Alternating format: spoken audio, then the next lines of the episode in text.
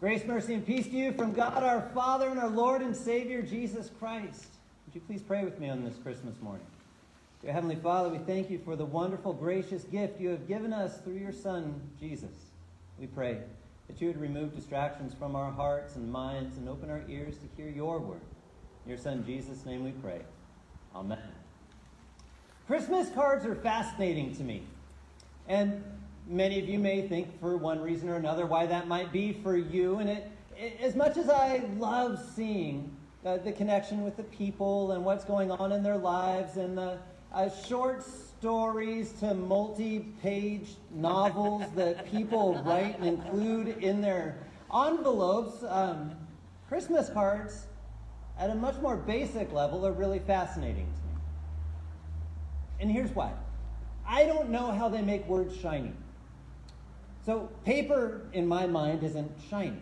Ink in my mind isn't shiny. And so, when I get these beautiful, wonderful Christmas cards that say Merry Christmas and peace and joy to the world and all these wonderful Christmas blessings, and they're in gold and silver and everything else, to me that's fascinating how they get the paper to do that.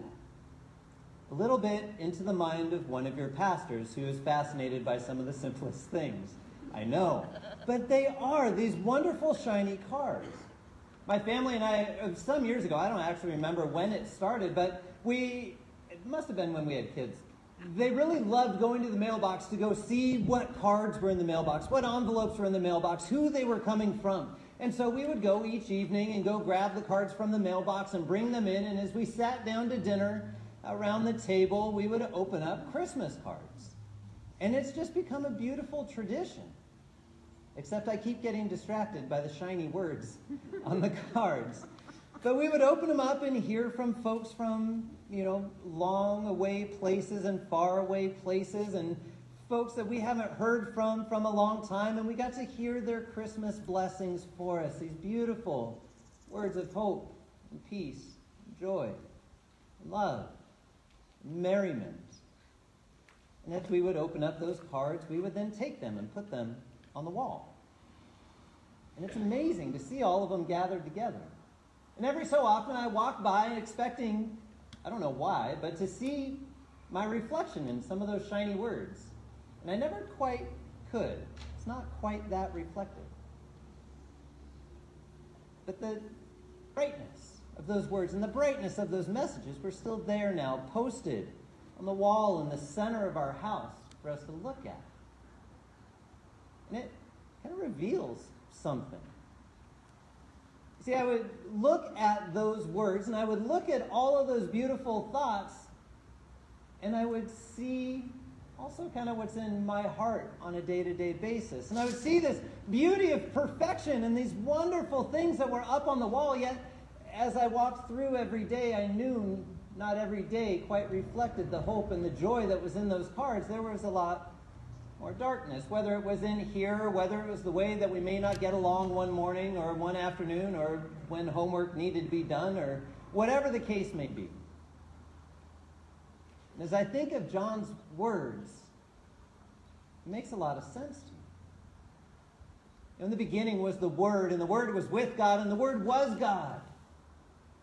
He was there at the beginning, creating all things, there alongside the Father, there at the moment of creation when joy and hope and peace and love and happiness and merriment, and all the beautiful things of the world were there and present as it all came to life in this beautiful way through the Word.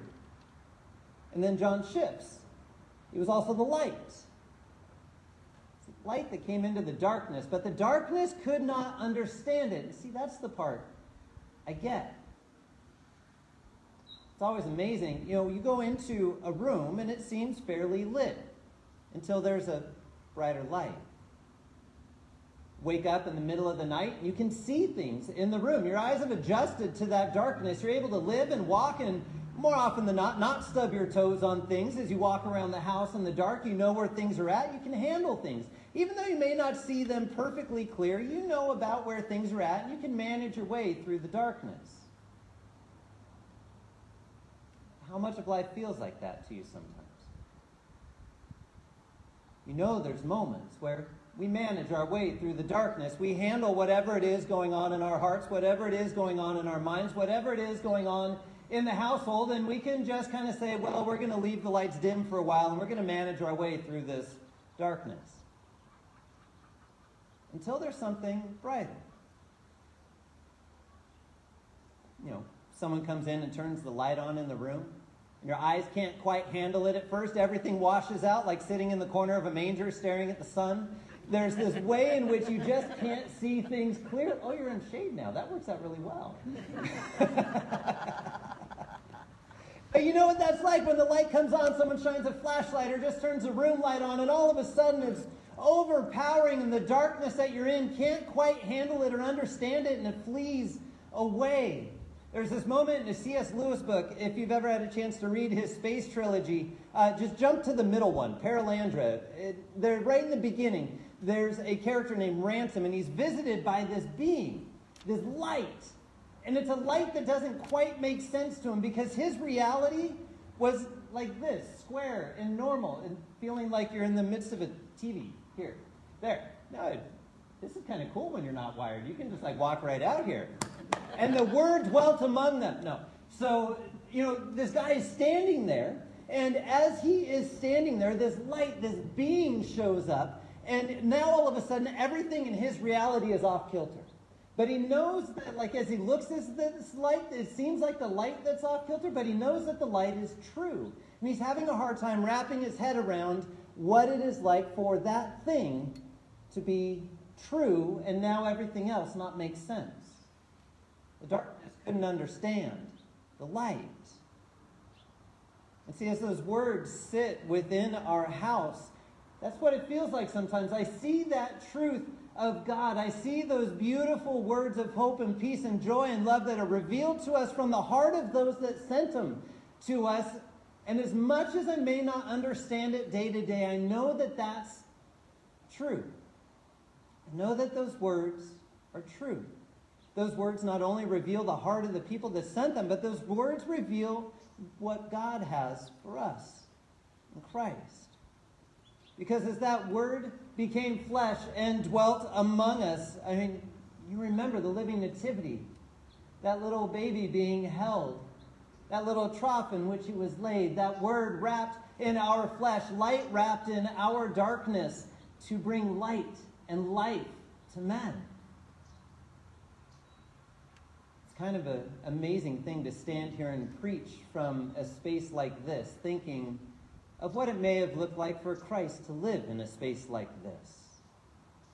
And then to know that that little baby, wrapped in flesh, so, so fragile, that Word of God, the Son of God, looking and living exactly like us, had a different end.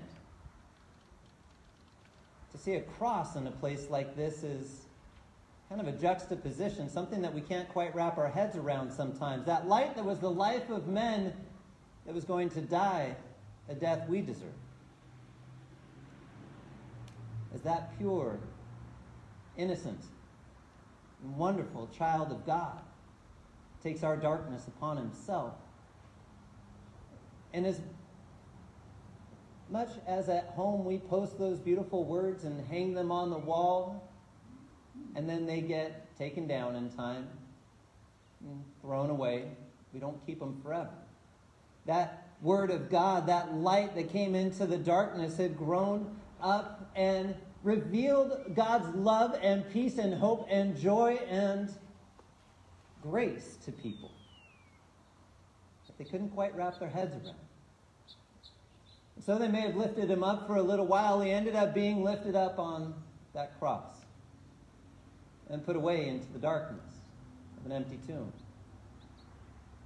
See, even in that empty tomb and in that darkness, that darkness could not overcome the light of men, the light of God, the Son of God, the Word made flesh, as he became alive once again. And that light shone in the darkness and it blew the darkness away. The darkness couldn't hold on to it. And as that light came out and walked again amongst men. They could see God's heart for them. Life after death. Forgiveness of sins proclaimed into their ears. A word that they could not hear from anywhere else, but a word from God spoken on the lips of a risen Savior, so that they would know God's grace and mercy for them. Because the darkness may hold on to things for a while, it can't hide the light. And as Christ lived, and as Christ's light shone into that darkness and revealed God's grace for people, something that they may not have understood at first, but after he rose from the grave, they could see that this man that they knew was also God. And that same God comes to you, that bright, shining word of God, as that word is proclaimed to you for the forgiveness of your sins. The grace that Christ alone reveals to you from the Father, just like those beautiful, wonderful cards that we receive. Have those beautiful, shiny words on them and let us know what people wish for us.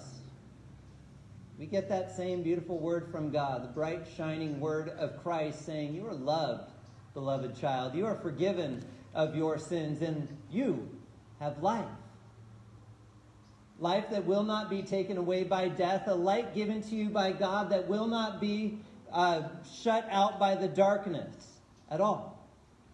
And that light, and that light is everlasting. It's eternal. See, because in your baptism, your life into eternity began.